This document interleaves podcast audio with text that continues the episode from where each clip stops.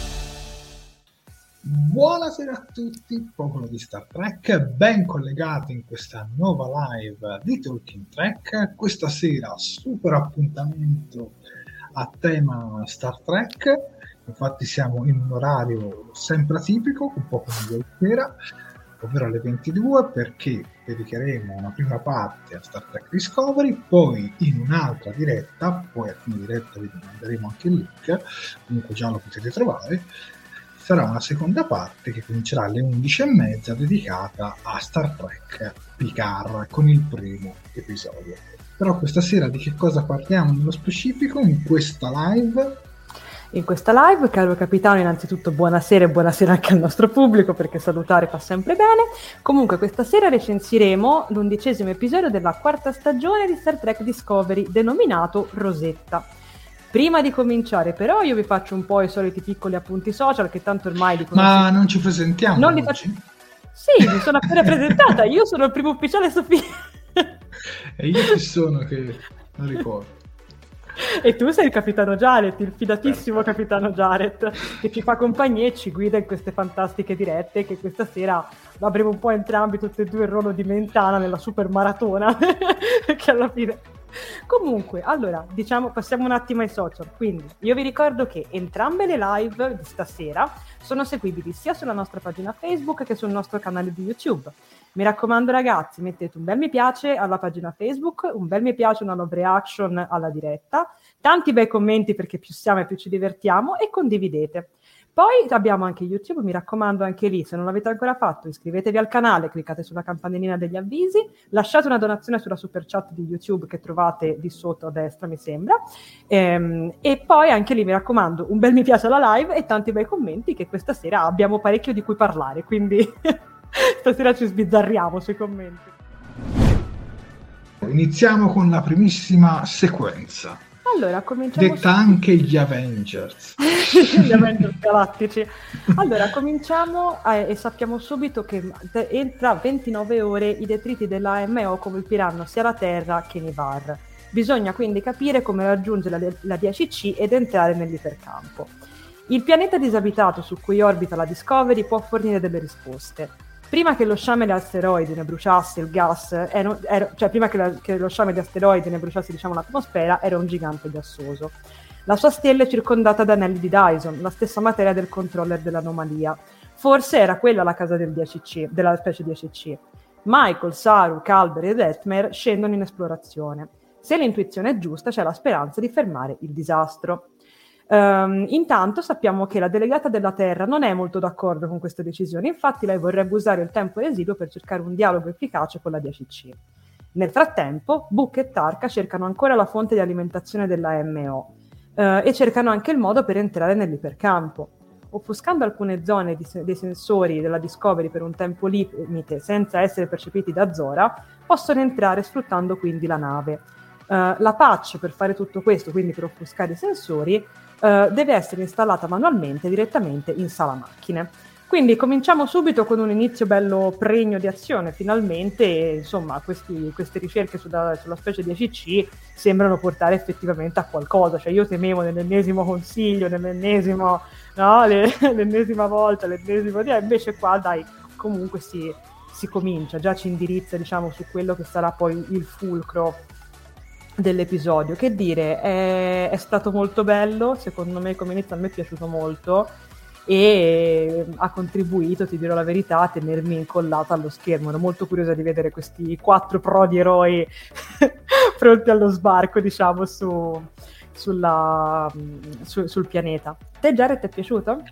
Allora, dunque, partiamo dal presupposto che ieri io stavo aspettando Star Trek Picard e come avete, per chi ci ha seguito anche nella live aspettando Total Picard, speravo che insomma eh, il primo episodio arrivasse alla mezzanotte, ma non è arrivato e quindi ho detto vabbè, sono abbonato a Microsoft Store su Star Trek Discovery, ho la possibilità di vederlo a mezzanotte e vediamoci Star Trek Discovery. Non ero molto convinto comunque perché oramai avevo fatto la bocca sull'altra serie. Però devo dire che già da come è partito mi sembrava comunque migliore dei, dei precedenti. L'unica cosa che insomma penso un po' su tutto questo episodio è che poteva essere benissimo collocato subito dopo il mid-season senza perdere troppo tempo, cioè magari sì un altro episodio e poi subito questo, mm. perché insomma per me gli altri tre si potevano veramente fare in un unico episodio, ecco, mettiamola così. Diciamo che è un bel inizio, un bel episodio, ma avrei voluto vederlo un pochino prima e non all'undicesimo eh, undicesimo posto, ecco, mettiamola così, un po' come la pensa anche Stefano Ancis prima fra i commenti. Comunque, ad ogni modo, questo inizio un po' da supereroe, no? Mm. Eh, con la divisa, Wilson Cruz, cioè Wilson Cruz, il dottor Calver eh, che bacia Stamez, ehm, Tetmer eh, che insomma prende i complimenti, gli incoraggiamenti da Adira, insomma è tutta una scena molto così, no? Cioè, mm. quasi super, da supereroi, che comunque non è un lato negativo, anzi mi è piaciuta. Mm. E mi è piaciuta anche, poi anche Terrina, insomma, eh, fa un po' un discorso del genere anche lei a Saru. No, no, molto molto bella come scena. Certo, all'inizio mi sembrava un pochino trash, ecco, mettiamola così. Eh, ero partito con l'idea di dire ma tanto secondo me sta specie di CC non la vedano in questo episodio e quindi non sono rimasto comunque troppo troppo deluso. Però mettiamola così ero un po' scettico invece mi sono un po' eh, ricreduto. No comunque come inizio secondo me non è affatto male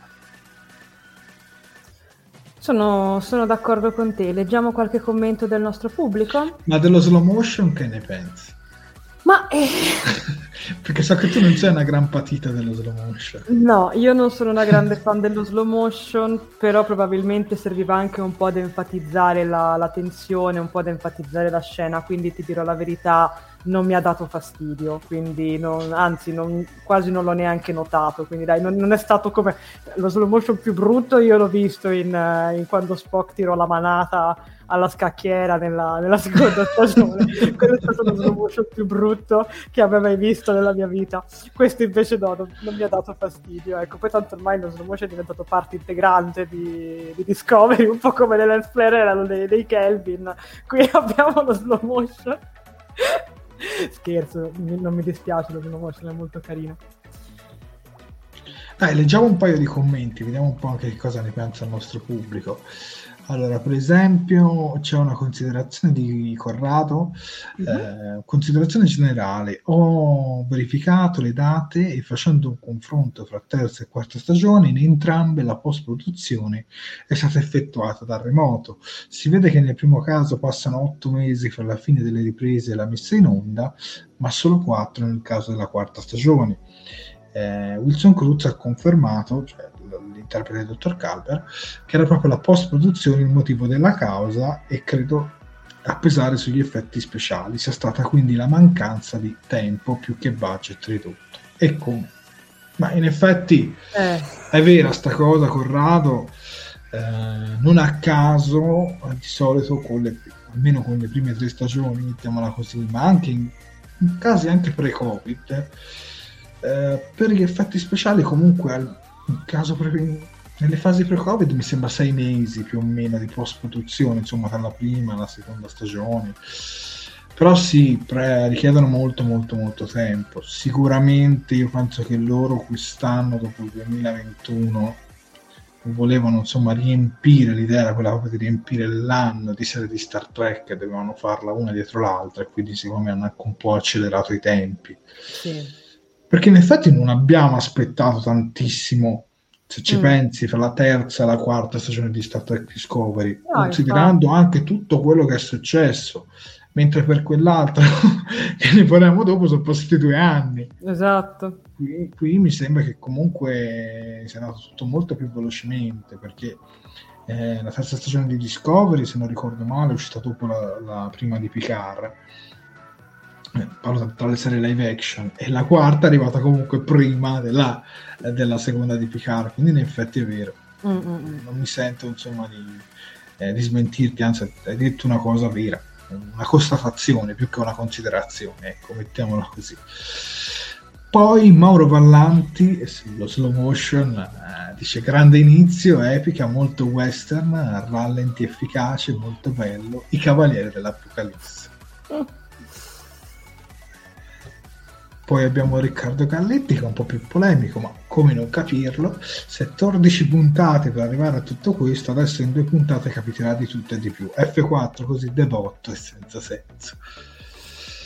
Non me la sento di contraddirti, Riccardo, perché questo è anche un pensiero mio che mi porta avanti oramai da un paio di episodi.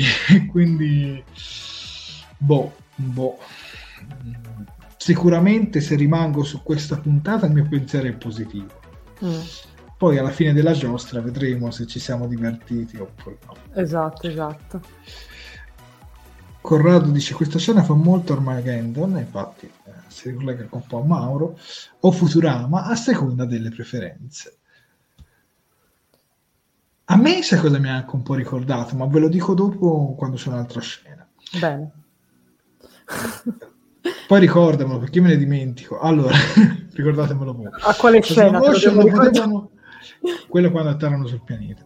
Beh. La slow motion lo potevano evitare, ci dice Stefano Cis. Sofia, hai mai visto la Snyder Cut di Just- Justice League? Metà film è in slow motion. Non l'ho vista la Snyder Cut di Justice League perché a me Snyder non piace come regista, quindi ne ho fatto eh, volere. No, ora vanno via tutto il pubblico. no, Anni di lavoro. È ironia, ironia. ok, eh, tra l'altro continuiamo. E no, comunque, vabbè, comunque... Ehm, se non sbaglio comunque non c'entra niente con, uh, con Snyder, ma comunque penso sia uscito un altro film riguardo la la DC Comics, quello di Batman. Sì, esatto, quello con Robert Pattinson. Sì. sì. adesso proprio in questi giorni mi sembra. Sì. Poi abbiamo Positrone 76 che ci dice per lo slow motion Star Trek così offre il meglio e il peggio della TV. William Paghini eh, credo sia al voto 5, quindi William Paghini dà una bocciatura. Eh, poi Mauro Vallanti ci dice quando si accorge di invecchiare quando al posto dello slow motion sono il novecentesco e vestito a rallenti se va avanti c'ha l'età desarme poi ci dice per, per, adesso è un bel episodio allora forse 5 forse era il quinto minuto non ho capito bene no forse 5 oh. perché nel senso magari sta dicendo che per adesso l'episodio gli stava piacendo ah. ma poi dopo è peggiorato come succede in molti casi anche okay, quando l'abbiamo recensito okay. Siamo arrivati vicino alla griglia e abbiamo annusato il profumo della ciccia, ma per ora di ciccia non se n'è vista. Eh, tirate fuori la bistecca alla fiorentina. Eh, sono... ma ci avviciniamo, dai, ci avviciniamo. Io rimango fiduciosa, dai, tutto sommato. Ma io sono ancora sul piatto che aspetto. dai, dai, andiamo avanti con la prossima scena, che dobbiamo avere un ritmo rapidissimo. Sì, questa sera dobbiamo essere un pochino più rapidi. Allora, ok, qui scendiamo praticamente sul pianeta. Infatti Gli asteroidi sono caduti sulla superficie del pianeta mille anni prima, periodo in cui è stato creato un ipercampo. La 10C ha vissuto eh, in strati gassosi, c'è una struttura intatta sul pianeta, ma non ci sono segni di vita. Una volta scesi, la squadra trova un enorme osso che prima di fossilizzarsi era molto flessibile. La polvere blu attorno a loro è un complesso idrocarburico. L'edificio rilevato sembra essere una grande fossa comune, le ossa risalgono al periodo della pioggia e dei frammenti. Intanto Saru, come vediamo qui nell'immagine, ha delle allucinazioni disturbanti, è disorientato ed è visibilmente nel panico. Sente l'approssimarsi della morte. C'è qualcosa che provoca la stessa reazione poi anche in Calver e Michael. L'unica che invece rimane calma è Detmer. La causa delle allucinazioni è la polvere degli idrocarburi, una sostanza ignota in grado di filtrare le tute. Ricalibrando la materia programmabile l'effetto svanisce. I pilastri della struttura, che racchiud- I pilastri della struttura, che qua non si vede ma comunque racchiudono il DNA dei neonati della 10C. La struttura fortificata dove loro sono entrati praticamente è una nursery. Lasciando filtrare la polvere, stavolta percepiscono un senso di amore e protezione. Bisogna quindi prelevare dei campioni da analizzare sulla Discovery. Gli idrocarburi sono la chiave per comunicare con la 10C. L'ipotesi è che la 10C abbia creato, ca- che abbia creato l'ipercampo per sentirsi protetta.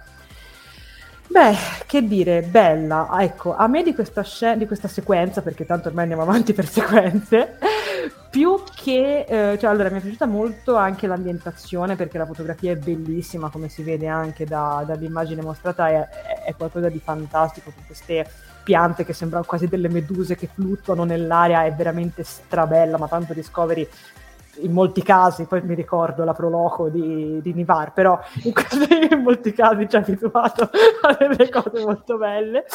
E, però ecco, di questa scena mi è piaciuta tantissimo il discorso legato all'emozione, quindi al panico, ah, effettivamente al panico e alla paura che si prova. E ho trovato che l'interpretazione di tutti quanti sia stata veramente, veramente bella. Quando ho visto Saru che impazziva ho detto vai, questo o si ammazza o ammazza tutti, cioè ci sono, ci sono due scelte, mentre invece poi fortunatamente diciamo che si è risolta. E, e, quindi è una cosa molto buona. Tant'è che in questa, in questa sequenza viene anche in un certo senso, correggimi se sbaglio Jared, accennato un po' il, quello che poi è il significato anche del, mh, mm, come si dice, uh, del, de, del titolo, quindi Rosetta perché a un certo punto loro paragonano la polvere alla stele di, di Rosetta, appunto, che uh, è stato, diciamo, questa, questa stele egizia di, di, pietra che riporta un'iscrizione divisa in tre registi per tre differenti grafie, che è stata molto, molto importante più che altro per un discorso, diciamo, di tradizione scritta e anche di eredità, diciamo, scrittoria. Quindi è, è, molto interessante il collegamento e devo dire che è, è buono, è colto, ecco. Jared, tu cosa mi dici di questa seconda scena? Ti è piaciuta? Oh, sì, decisamente sì. E oh. se riusciamo a mostrare anche quella immagine subito dopo, quella dove vediamo ecco. Sara.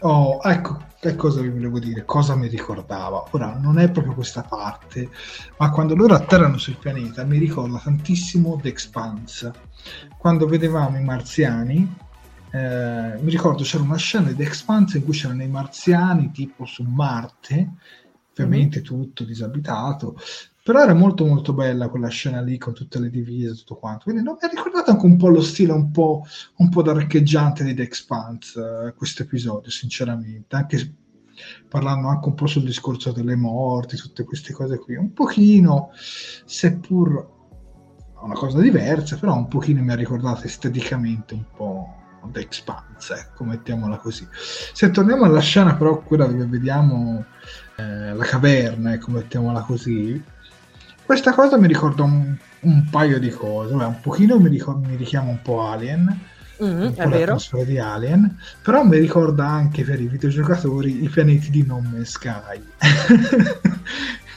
quelli cre- creati in maniera procedurale, no? So chi di voi ha mai giocato a un Sky, però ci sono una serie di pianeti procedurali, una serie di elementi all'interno. Ma mi ha ricordato un po' quelle caverne lì. Devo dire che comunque si ti dà quella sensazione di angoscia. Mm. E poi devo dire la verità, all'inizio quando vedo Saru che vede queste visioni, non lo so, cioè lì ho pensato, vabbè, ma sembra una fresciata da film horror di serie B. Aspetta all'inizio perché poi mi sono ricordato bene le parole che dice eh, la Presidente a Burnham, ma è necessario che venga Saro, poi vedi Saro mm. che viene in attacchi di panico e allora ti viene a dire ecco che Burnham ha fatto un'altra cavolata, cioè, ti, ti viene da pensarlo, ora non mi viene pure da parlare romano, non so perché, comunque ti viene da pensarlo, no? E invece no, poi c'è un senso, c'è un senso perché poi subito dopo, come hai detto anche tu, Calber, dopo Calber, Burnham, e l'unica che rimane, diciamo, eh, sterile la cosa è, è Detmer perché non ha contatti eh, con la polvere. Comunque mi è piaciuta molto questa cosa eh, perché anche questo nuovo modo no, di comunicare e mi ha riportato alla mente un episodio di Star Trek The Next Generation famosissimo, Darmok, con uh, gli alieni del posto che, ehm, che, sostanzialmente comunicano tramite metafore, no? Mm.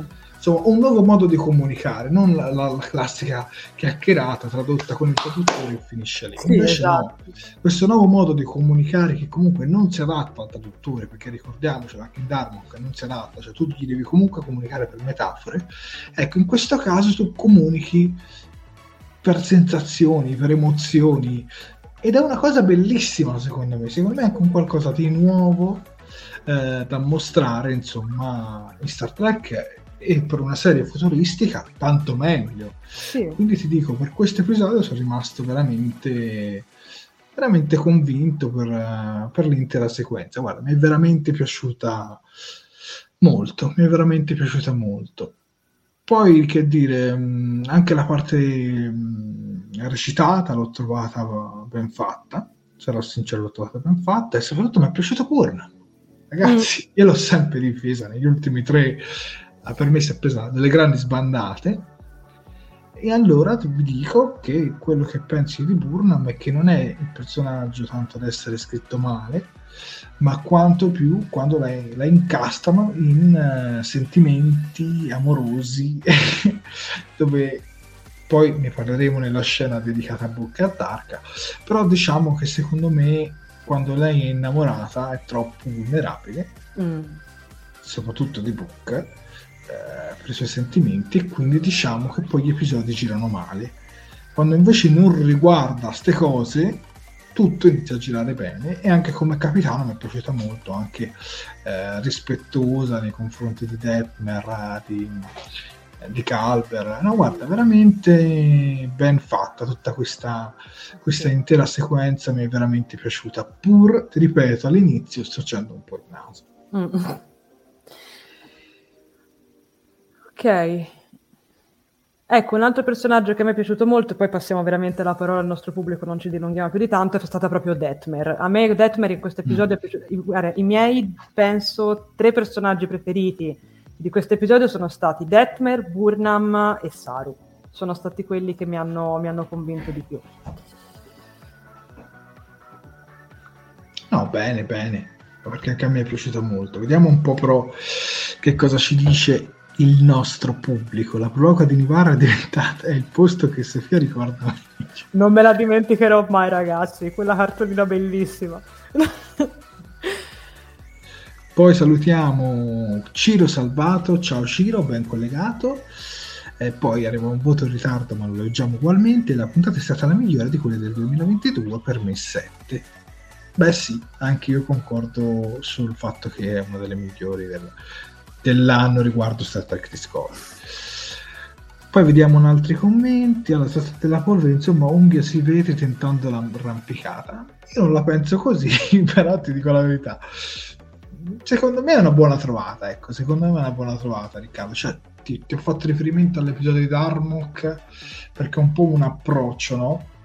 Um, di comunicazione diverso dal solito Mm. Quindi io la vedo un po' così, capito? Solo che qui siamo ancora più lontani da, dal discorso di Darmok, che la cosa a me personalmente non dispiace.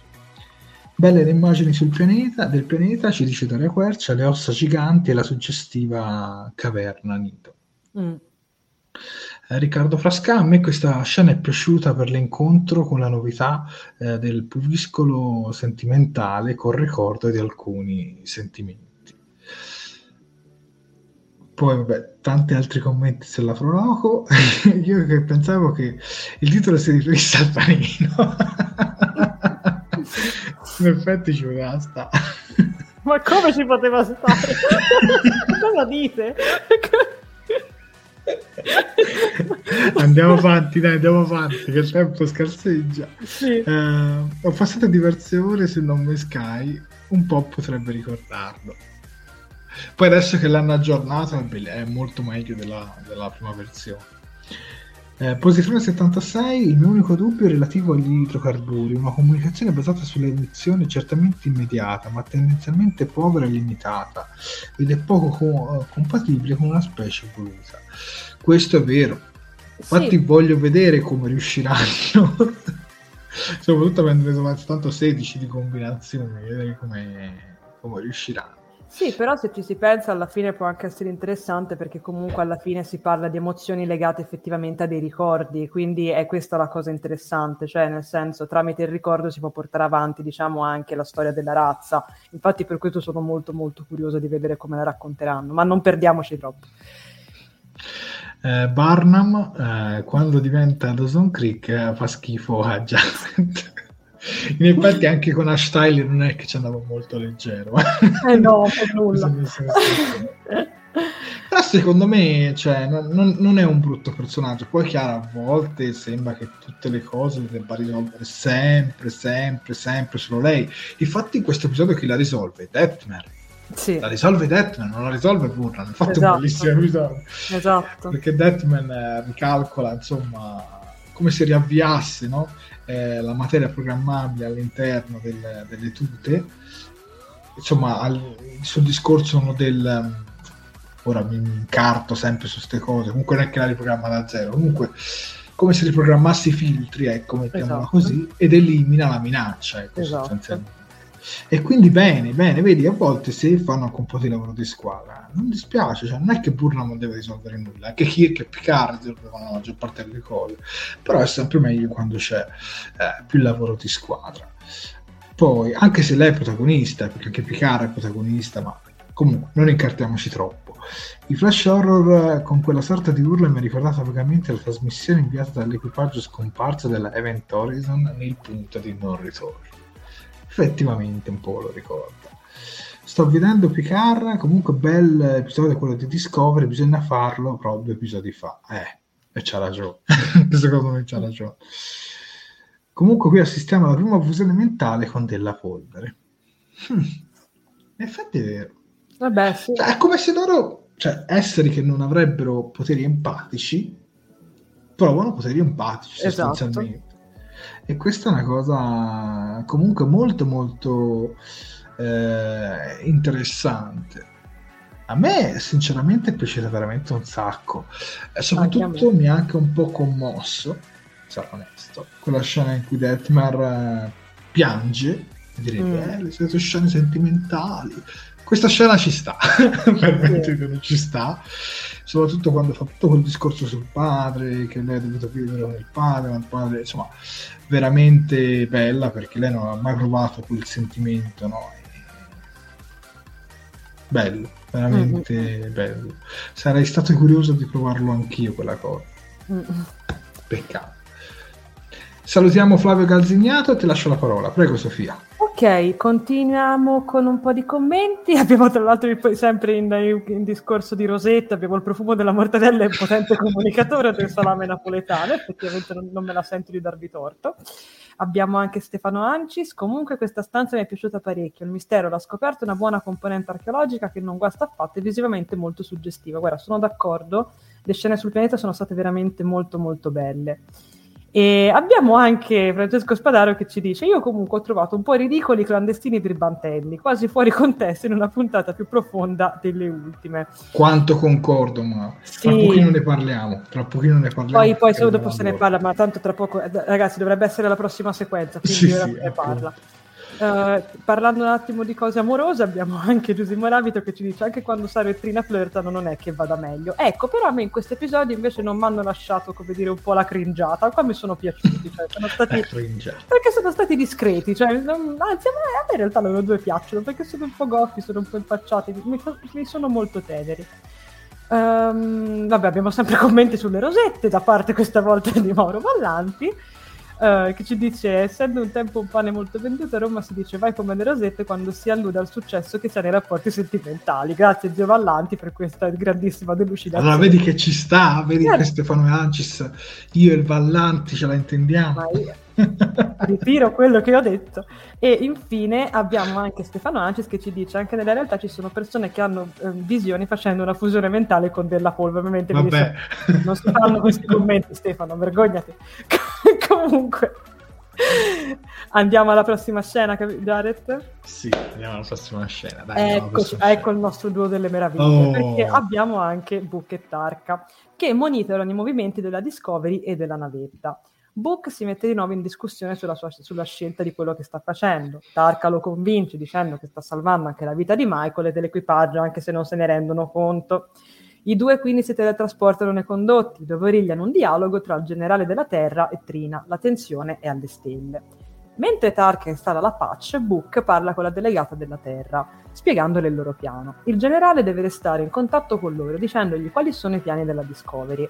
Il compromesso è se la specie di ACC dovesse capitolare prima del disastro, lui e Tarka si faranno da parte.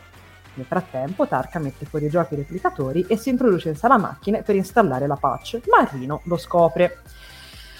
Eh, che dire di questa scena? Che, boh, cioè, nel senso, eh, purtroppo qui mi casca un po' l'asino della puntata, perché Esatto, questi da si stanno diventando Paperigan e Paperoga. Guarda, mi dispiace, purtroppo sono d'accordo con te. A me Tarka piace come personaggio, l'ho sempre difeso, anche nello scorso episodio che magari non aveva molto convinto, a me era piaciuto tutto, però cioè, secondo me questa parte qua con Tarka e Book, se non c'era, l'episodio andava avanti uguale, cioè mh, eravamo allo stesso livello, andava tutto benissimo. L'unica cosa che salvo di questa, di questa sequenza è il fatto che finalmente rivediamo Rino che eh, tra l'altro nel frattempo era un anticipo una cosa che avevo messo nel, nel finale che eh, cosa molto carina che mi è piaciuta molto è che noi poco prima vediamo Rino e Adira che parlano con Adira che confessa a Rino di provare diciamo molta stima nei confronti di Detmer, di voler diventare praticamente come lei da grande, tra virgolette, no? E, ehm, e, e quindi Rino le dice scusa ma parlane, cioè fai, fai amicizia con lei, tanto che ti frega, cioè al massimo ti dice di no e, e, questa mi è piaciuta sinceramente, sinceramente molto. Ti dico, sono contenta finalmente di aver rivisto anche, anche Rino. Ecco. Jared? Allora, io volevo salutare molto, eh, eccolo qua, molto velocemente, Stefano Tanci che ci sta, eh, sta per andare via, quindi ci saluta in un microsecondo. Ciao bella gente un microsecondo per salutarvi, sono al lavoro e fra le altre cose non ho ancora né visto né Discovery né Picard. Allora Stefano Ripassone infatti ci dice domani mattina dopo la visione armato di robusti caffè seguirò la differita. Ciao, allora ciao Stefano attuale e ciao Stefano del futuro che ci seguirà eh, domani mattina. Allora, che dire di questa parte? Io questa la chiamo la parte incriminata. cioè, perché la chiamo la parte incriminata? Perché se non ci fossero stati questi due l'episodio fosse durato 40 minuti, gli avrei dato un bel 8 mezzo. Ma a causa di questi due eh, hanno perso un punto. Ecco, mettiamola così. Perché non mi sono piaciuti proprio per niente. Io continuo a dire che loro eh, sono stati rilasciati così come niente fosse e hanno agito indisturbati facendo esattamente quello che avrebbero voluto fare prima. Mm. Quindi, cioè, vi ripeto, sembrano le barzellette sui carabinieri, cioè, eh, quindi... Ma poi, allora, parliamoci anche onestamente, il realismo, no? Ora lui, che devono stare super nascosti, riesce a costruire in modo anche abbastanza frettoloso, Tarka dico, una tecnologia per entrare così, sorpassare così gli scudi, sì. salire sulla Discovery così bella allegramente, accidenti, non, io voglio dire, queste, queste, astronavi non sono armate, non sono tutte belle. Poi c'è addirittura Zora, ok, dici con quel dispositivo Zora non mi può vedere, eccetera, eccetera. Ok, ma quando Zora vede che non c'è Rino, due domande non se le fa, sì, che, esatto. che, non vede che non c'è più un'entità a bordo. Quindi il discorso è il seguente, il mio, ma a questo punto non conveniva stordirla e metterla da qualche parte nascosta nel appunto, te ne andavi appunto. invece di rapirla quindi queste sono sempre le cose insomma c'è sempre quel momento un po' che mi deve fare un po' arrabbiare eh, oh, però vabbè, Rino mi è piaciuto un sacco finale però Rino mi è piaciuta veramente un sacco. Infatti, fra i personaggi secondari all'interno dell'episodio è stata quella che mi è piaciuta di più. Più di Red, se devo essere onesto. Okay. Io penso che lei sia veramente un personaggio che ti entra nel cuore, no? Cioè che, che è rozzo e tutto, però è un po' come McCoy, un po' come esatto. personaggio che comunque, cioè, quindi io fossi il, il, il, eh, produttore di Star Trek Discovery. Darei più scene possibili a Rino riempitela di soldi guarda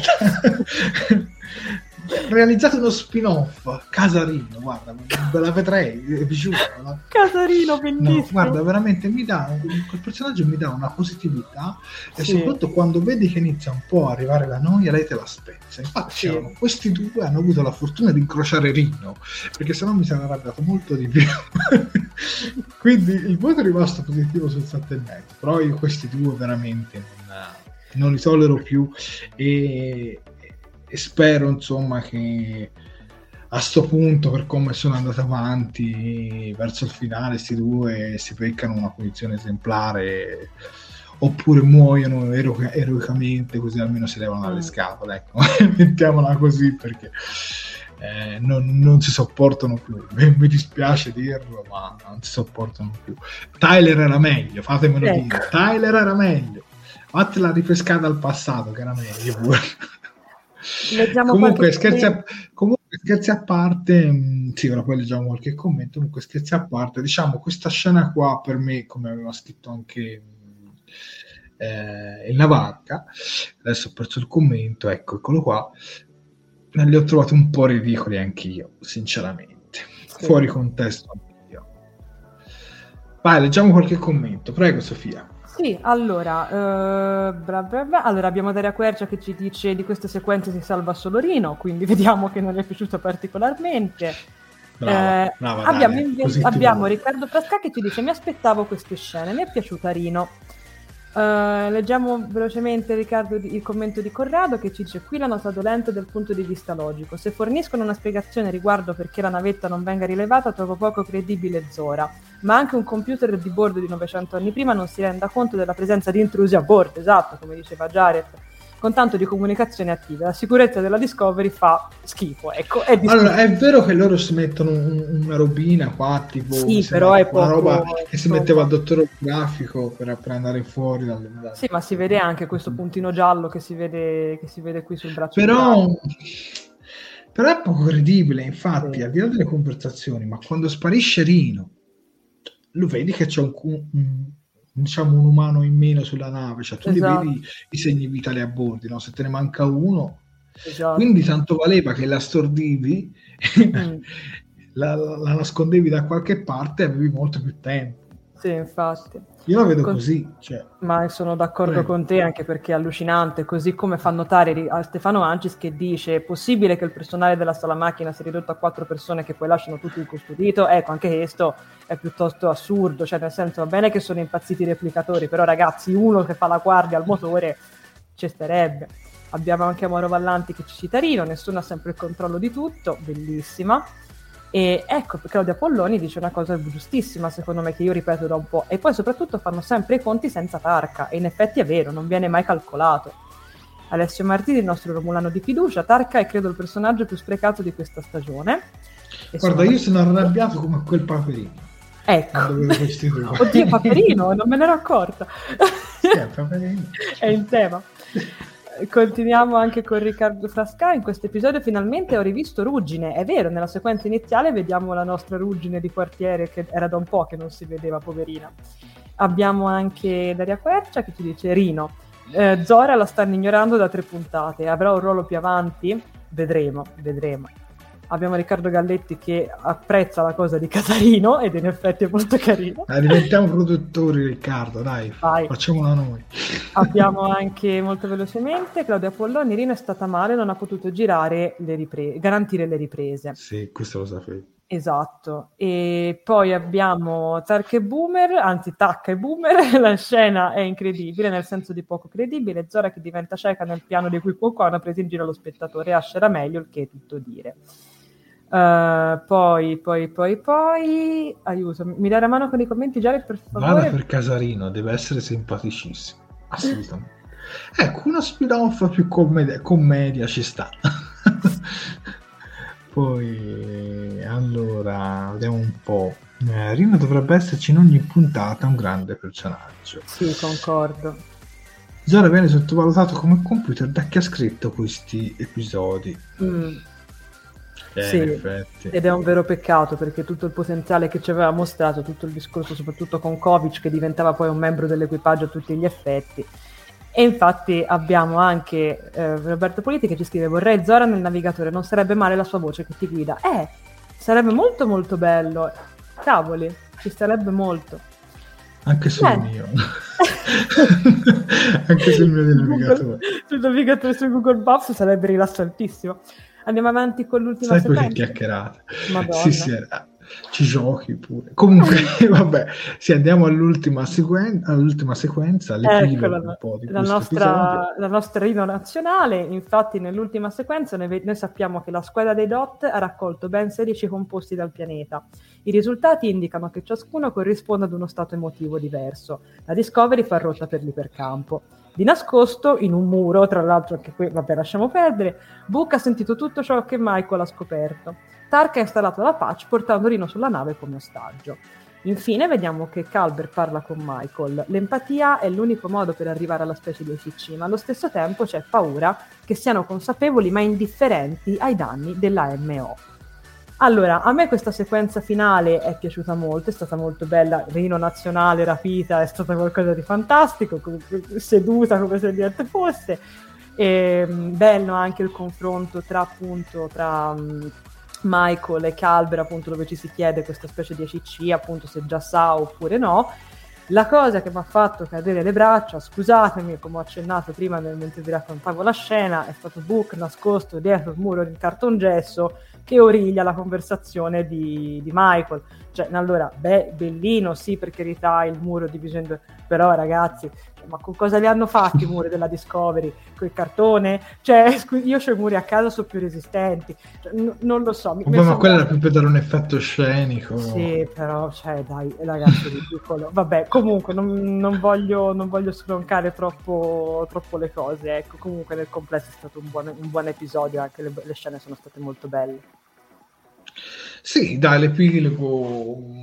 L'epilogo, cioè mi è piaciuto dalla parte della Discovery, ma non mi è piaciuto dalla, cioè, non mi è piaciuto, allora, è piaciuto dalla parte di, di Burnham e soci Avengers, ma non mi è piaciuto dalla parte di Tarka, perché ti ripeto, perché rapire Rino? Cioè, la potevi semplicemente stordire e poi tornare a fare gli affaracci tuoi. Quindi boh, rimango sempre un po' perplesso su questi due. Io speravo che poi quando avevano rilasciati se ne andassero veramente dall'altra parte invece sono sempre lì eh, che, fanno salire, che fanno soffiare no? come i gatti, no? come ruggine. Io soffio quando vedo questi due. cioè, ti, ti, ti, sale proprio la noia proprio guarda quando vedi quei due eh, mi dispiace mi dispiace però vi ripeto l'episodio secondo me è stato molto buono infatti gli ho dato un sette e mezzo e comunque vi dico, mi è piaciuto molto. Mi è piaciuto molto anche nel doppiaggio. Uh-huh. Devo dire che il doppiatore Alessio Cigliano, nelle scene in cui Saru soffriva uh, la paura, perché come sapete, anche lì bisogna fare una piccola lezione di storia. Metti la musica di Super Quark in sottofondo, ah, non ce l'abbiamo, peccato. Perché eh, la razza dei Kelpiani hanno eh, questa presunta malattia veniva definita a suo tempo, il Vararai, dove sostanzialmente loro poi dovevano essere dovevano morire sostanzialmente e poi venivano mangiati da, dai, dall'altra Baul. specie, dai Baul. Però a quanto pare poi era tutta una menzogna perché in realtà loro cadono nei gangli e diventano poi più vigorosi, non provano più la paura, diventano coraggiosi e quindi non, diciamo prima avevano questa cosa che riuscivano a percepire la morte, la paura anche quando era a distanza. Poi dopo no, il fatto che Saru sia tornato a provare quelle emozioni dopo tantissimo tempo è stata comunque una cosa molto forte e devo dire che Alessio Cigliano come doppiatore ha fatto veramente un ottimo lavoro perché non, non, te lo chiedevi in quel momento se l'episodio fosse doppiato o meno perché, proprio perché era fatto veramente veramente bene mm. e quindi mi è piaciuto veramente molto anche anche il doppiaggio. Niente, poi come vi ho detto adesso eh, invieremo una bella lettera a Paramount eh, per Casarino. Così eh certo, petizione ragazzi. così magari almeno ci realizzeremo uno spin-off o d'altronde Strange New World è nata in quel modo. Quindi esatto. facciamo un tentativo. Tutto è possibile. Sofia non, non, non, fare mai... Eh... aspetta, c'è scritto qui Sofia non fare mai casa con le pareti di uranio programmabili. Ma guarda, è come se lo fossero perché io sento perfettamente i miei vicini e loro sentono perfettamente me, quindi non ho bisogno di fare le pareti in uranio programmabile. Eh, Corrado, comunque ho un dubbio, siamo sicuri che Rino non si trova in ostaggio di sua volontà? Eh, la scena per come si svolge potrebbe suggerirlo, ma in realtà io ti dico Corrado, io ho visto tipo fare tipo come se fosse un po' stizzita, un po' innervosita, quindi non è che quando, quando sale Book a bordo eh, della sua nave, la nave di Book, che non vi ricordo se è un nome quella nave, credo di no, perché semplicemente è No, non mi sembra. Quindi io non penso, cioè, secondo me è stata catturata contro la sua volontà, ecco, mettiamola così, anche perché non vedo perché lei dovrebbe aiutarlo. Cioè, sì, infatti. Non mi sembra. C'era soltanto quel delegato della federazione, cioè non della federazione dei pianeti uniti della Terra, che, che era l'unico che insomma era riuscito a farsi convincere da, da Book. Però ecco che in quel caso ti dà una brutta visione della Terra. Sì. Secondo me. Cioè, cioè ti dà quella, quella, visione di... Cioè, no, non voglio scendere sul politico, però secondo me, visti anche i fatti insomma, accaduti in questo periodo, boh, secondo ma, me avrebbero dovuto fare fronte unito. Ecco, ma sai, così. Secondo me, allora, cioè, quello che lei dice, quello che il delegato della Terra dice, non è così sbagliato. È sbagliata l'insistenza del voler rimanere ferma nelle sue opinioni, nelle sue convinzioni. Perché se ci pensi, alla fine lei quello che dice è no, non bisogna scendere, ma bisogna studiare meglio il modo per il negoziato. Alla fine lei questo dice per il primo contatto. Il problema è che però appunto rimane ancorato a quello che dice, non cambia idea, anche quando le prove ce l'ha davanti, no Jared? Non, almeno io la vedo così, poi probabilmente sì, mi sì, sbaglio, no. però... Sì, infatti. Quello... No, stavo leggendo adesso che mi è piombato sotto gli occhi che Star Trek The Next Generation lascia Netflix ad aprile, però riguarda l'America. Netflix... Ah, è... meno male. Infatti... meno male. anche a me è venuto un sussulto. Però sì, eh, comunque anche in Italia dobbiamo prepararci, cioè con il fatto che quando arriverà Paramount, Paramount Plus, eh, probabilmente tutti questi contenuti su Netflix eh, verranno eliminati o comunque andranno in scadenza in prossimità dell'arrivo della, della piattaforma. Mm-mm. La Terra non è nella federazione, ma in realtà da quanto pare si sarebbe unita, però eh, come abbiamo visto, no? tutti, tutti i pianeti hanno qualche delegato a bordo, perché comunque stanno cercando di fare fronte unito per, uh, per questa emergenza. Mi è dispiaciuto che proprio fosse la Terra, no? Mm. Mentre invece Vulcano è stato molto coscienzioso, ecco, mettiamola così. Perché Vulcano Nivar, perché esatto. i nostri amici romulani si potrebbero offendere, perché ormai sono entrambi nello stesso pianeta.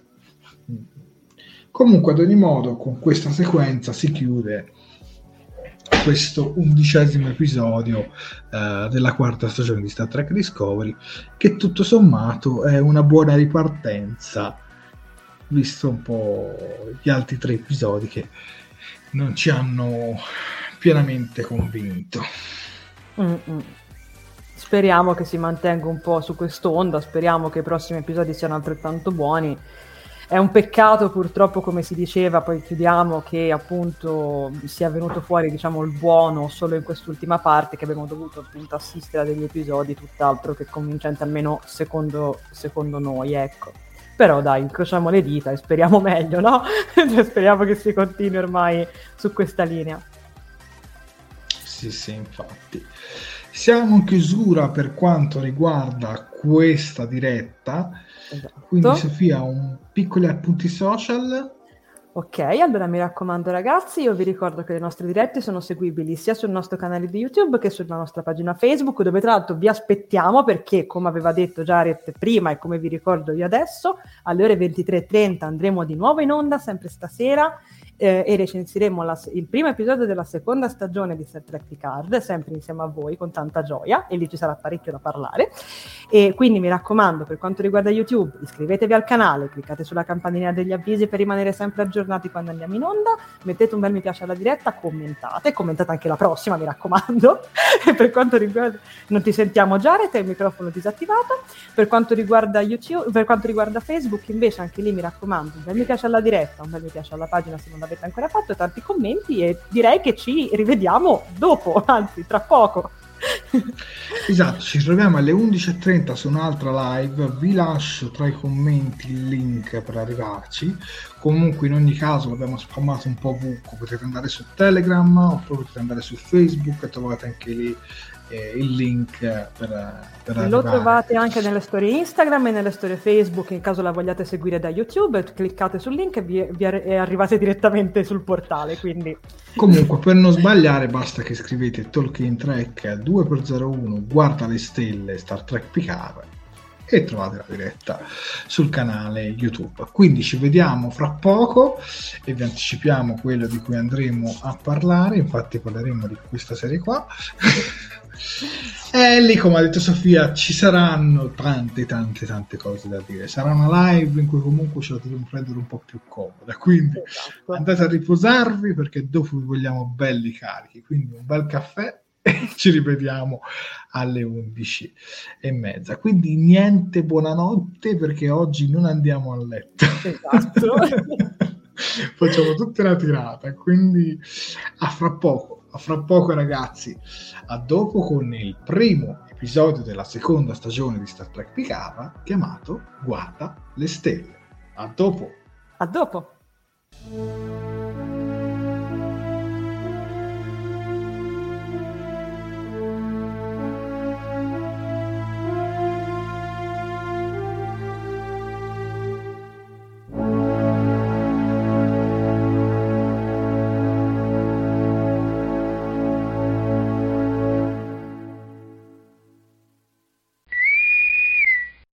Fantascientificast e Talking Track sono produzioni amatoriali, non si intende infrangere alcun copyright, i cui diritti appartengono ai rispettivi detentori. Fantascientificast e Talking Track non sono in nessun modo affiliati o sponsorizzati da CBS Corporation o da chi detiene l'uso del marchio Star Trek in Italia. Il podcast ha carattere esclusivamente ricreativo e divulgativo, non ha alcun scopo di lucro e viene diffuso gratuitamente. Autorizzazione SIAE 56125359. Nessun byte e nessun tribolo sono stati maltrattati durante la produzione di questo podcast. BetMGM has an unreal deal for sports fans in Virginia. Turn $5 into $150 instantly when you place your first wager at BetMGM. Simply download the BetMGM app and sign up using code Champion150. Then, place a $5 wager on any sport. You'll receive $150 in bonus bets, regardless of your wager's outcome. And if you think the fun stops there, the King of Sportsbooks has plenty of surprises in store. Check out daily promotions, same game parlays, live live bets, and so much more. Download the app in Virginia today and get $150 in bonus bets instantly from your first wager only at BetMGM. BetMGM and GameSense remind you to play responsibly. See BetMGM.com for terms. 21 plus only, Virginia only. New customer offer, subject to eligibility requirements. Rewards are non withdrawable bonus bets that expire in seven days. Please gamble responsibly. Gambling problem? Call 1 800 Gambler. Promotional offer not available in Washington, D.C. Everybody in your crew identifies as either Big Mac Burger, McNuggets, or McCrispy Sandwich, but you're the filet o fish Sandwich all day. That crispy fish, that savory tartar sauce, that melty cheese, that pillowy bun. Yeah, you get it every time. And if you love the filet of fish, right now you can catch two of the classics you love for just $6. Limited time only. Price and participation may vary. Cannot be combined with any other offer. Single item at regular price. Ba da ba ba ba.